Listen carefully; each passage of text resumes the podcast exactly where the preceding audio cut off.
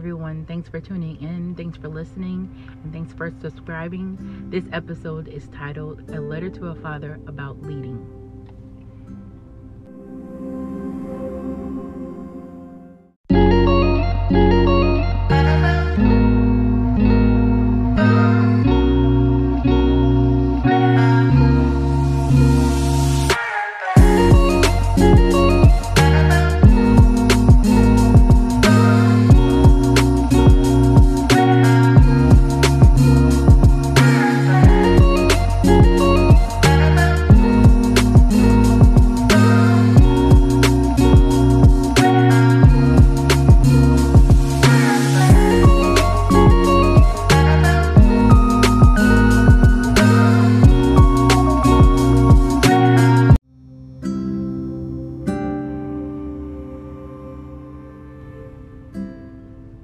This letter to you, it is my prayer that you receive these words and hear what I am going to express to you. First, I want to say that I had to repent to God for my disobedience when giving these particular scriptures. The reason I repented was for my delay of sharing the scriptures. And what I'm referring to here um, is the, you know, I was given these scriptures like three three weeks ago and I was, was, there were so many distractions that I can honestly say that I entertained that distracted me from getting into the word of getting into the word of God and really just meditating on the scriptures and allowing God to reveal himself to me and so that was one of the things that I had to repent of so let's get back into the letter. The scriptures I am referring to are found in Ephesians chapter 4, verses 11 through 18. And he gave some apostles and some prophets and some evangelists and some pastors and teachers for the perfecting of the saints, for the work of the ministry, for the edifying of the body of Christ, till we all come in the unity of the faith and of the knowledge of the Son of God, unto a perfect man, unto the measure of the stature of the fullness of Christ, that we henceforth be no more children tossed to and fro, and carried about with every wind of doctrine by the sleight of man, and cunning craftiness whereby they lie in wait to deceive, but speaking the truth in love may grow up into him and all things, which is the head, even Christ, from whom the whole body fitly joined together and compacted by that which every joint supplieth, according to the effectual working in the measure of every part, make an increase of the body unto the edifying of itself in love. This I say therefore, and testify in the Lord, that ye henceforth walk not as other Gentiles walk, in the vanity of their mind, having the understanding darkened, being alienated from the life of God through the ignorance that is in them because of the blindness of their heart. The first thing you need to understand is there are many gifts that God has given many people, but what I am emphasizing in this letter is this. In 2022, apostles, prophets, evangelists, pastors, and teachers are to lead you back to the Word of God and Christ. Another thing that you need to know, and that is according to the Word of, of God in Ephesians chapter 4, verses 11 through 13, the importance of the apostle, prophet, evangelist, pastor, and teacher is for the perfecting of the saints. Also, the Word of God answers the questions of why the leaders are to help perfect the saints and that is for the work of ministry. Ladies and gentlemen, verse 12 of Ephesians chapter 4 informs us that we should be growing in ministry. Why do I say that? The Word of God says, for the perfecting of the saints, for the work of ministry. That means that under the teaching, preaching, or etc. of these people, you should grow and teach another what you have learned and I'm gonna pause right here because I was having a conversation with one of my um coworkers and you know he gave a great illustration a great example um and we were discussing this Ephesians chapter 4 and that is the goal that is the end goal for us to perfect the saints for the work of ministry. And as you know he he used the example as you know a child a child you know when we have a baby we're we're feeding you know we have a baby we have to teach the child to eat properly. The first stages is we feed the child. We um, give them baby food. We feed the child. Um, and then when they when the child becomes a toddler, when the infant becomes a toddler, you know, we cut up the food and we continue feeding the child, but there comes a point where the child, you know, tries to feed themselves. And we allow that to train them, to equip them. And then eventually the child gets older and it it no longer needs the parents' assistance and they start feeding themselves. And that's how it is supposed to be in the work of ministry, you know, for the perfecting of the saints. We feed them the word of God. They then consume the word of God and they themselves learn to digest the word of God, walk this word of God out, maturing in their walk with Christ. And that is the goal of the teachers, the apostles, the prophets, whatever the gift that God is, you know, giving you. It, it is for the perfecting of the saints and the work of the ministry. So, um, we're going to get back into the letter. Um, so, why should we grow and teach another what we've learned? It is because allow us to continue reading the verse 12 of Ephesians chapter 4. And the last portion reads, For the edifying of the body of Christ. If what I am sharing with you is not happening in your life, or you have been under teaching that is not preparing you for the work of ministry, then I would suggest you reevaluate some things. Now, this is a disclaimer. I will never tell you to walk away from any ministry or propose that you leave any place of worship. However, I am saying self reflect. As you read the Word of God and ask God for His guidance, because the Word of God says, In all your ways, acknowledge Him, and He will direct your path.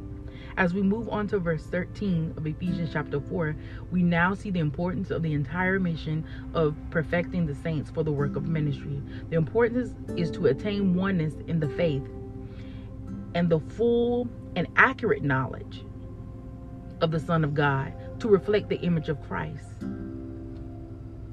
Now I'm going to pause right there.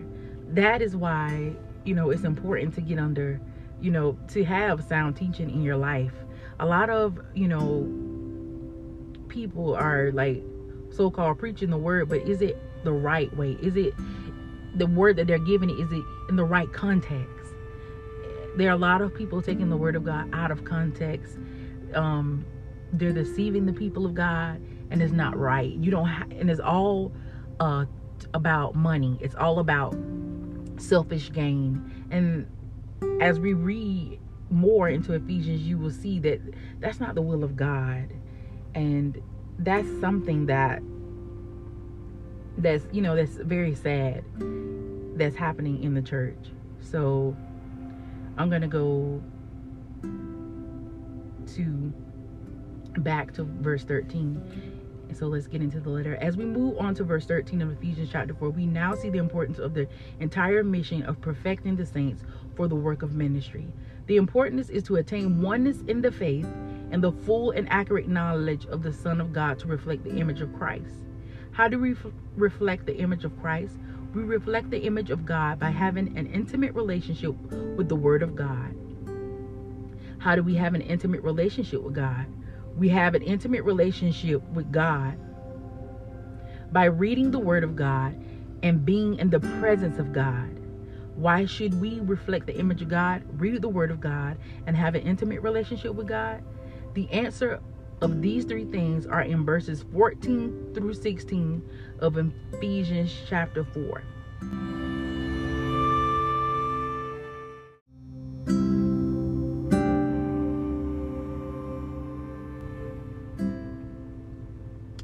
Okay, and in Ephesians chapter 4, verses 14 through 16, it reads that we henceforth be no more children, tossed to and fro, and carried about with every wind of doctrine by the sleight of men and cunning craftiness, whereby they lie in wait to deceive, but speaking the truth in love may grow up into him in all things which is the head, even Christ from whom the whole body fitly joined together and compacted by that which every joint supplieth, according to the effectual working in the measure of every part, maketh increase of the body unto the edifying of itself in love. God wants the church to grow and develop in such a way that the church will not be deceived. And that's what I just stated earlier. There are so many people in the church that are deceived. You know why? Because they won't meditate on the word of God. They won't read the word of God. They won't just and that is the answer. He is the word of God. According to Revelation chapter 19, verses 13, he the Savior, Jesus, He is called the Word of God. And you need to be in the Word of God to acquire the knowledge needed to have a successful life. The, the Word of God clearly says in the, the Bible, if you meditate on my word day and night, you will you will make your way prosperous and you will have great success. So that is another reason why you need to be meditating on the word of god.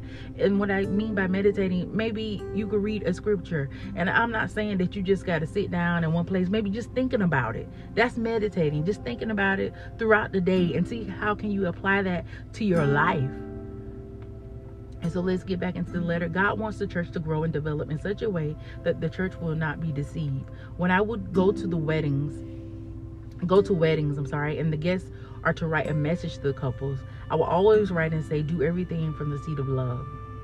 And what I mean by that, you know, I've been to, you know, a couple of weddings and you know they will take pictures and they say write a message to the couple or you know you have a book that you have to sign write a message and, and that is something that I will always say, you know, do everything from the seat of love or from the place of love. Do it in love. You know, you can correct someone from a place of love. You can, you can. Sometimes, you know, the, the word of God says, be angry and sin not. So he knows that we're going to be angry. But what do you do in that anger? Are you you know are you sinning in that anger? Like there are there are ways that you can talk to people or you can choose to walk away from the situation but there's a way that you can respond in love. Even when you're in anger you can respond in love. You can walk away just say you know i don't want to talk right now or i can't deal with this right now or eh, jesus christ god he knows that you're going to be angry but there that is a principle that is a principle that you can operate in. You say, be angry and sin not. So you can be angry. It is not a sin for you to be angry. It is not a sin for you to be angry. It's okay. So those types of things that uh, needs to be addressed, needs to be discussed. People need to know how to live this righteous life, this straight and narrow path. Um, but that was one of the way that I would say to you know one of the things that I would say to the couples, you know, do everything from the seat of love. And as I end this letter, I want you to know that to reflect Christ, we have to do everything from the seat of love. The church must join together, fully operating in our callings with, with a spirit of excellence and with the wisdom to win souls. And it says, be blessed. And so, guys, that's the end of the letter. And I encourage you to go to um, letters to read the letters um, that I've written. Um, go back, listen to previous episode from the podcast. But the main thing that I want you to get out of this is read the Word of God, have a relationship with Him for yourself. When you hear these messages being preached to you in these churches, go back and whatever scripture that was given to you, go back, take it home with you and study it for yourself. Ask God to reveal himself to you because you know, we're living in the times where you're to have to know the word of God. I is not a sow and seed. You have to do the work. That that is we can't be you know lazy christians we have to do the work that is required to obtain the goals and the, uh, you know to have the life that christ wants us to have we have to pray. We have to fast. We have to seek his wisdom his understanding. Um just by you know giving you know giving to the poor um there are many blessings given to us just by giving to the poor that you know that's not being preached in the in the churches. It's really not. Um and i think it's psalms 41 1 through 3 there are many blessings that it tells you specifically. When you give to the poor you're going to be blessed. He's going to keep your enemies from, you know, taking advantage of you. He's going to bless you when you're when he's going to heal you when you're sick. He's going to keep you. All of that is in there. Those are rules just because you gave to the poor. And it's time for the, you know, Christians, the believers, to operate in his laws and principles. It's not naming and claiming. It's not someone to see is operating in the laws. There are rules, there are laws, there are principles. There are things that need to be taught. And it is and it is a high, tall order for you know this person to be a prophet a pastor a teacher a leader god is holding us accountable for that we can't teach the people wrong no we can't not anymore we have to show them in the word this is what the word says about this situation in all everything that you're needing in life I'm, i can assure you the prayer that you've been praying the breakthrough that you want everything that you've been praying to god for there is an answer in the word of god for it. You can ask him you could ask him you could just say lord reveal to me show me in scripture what are you saying? What what is it?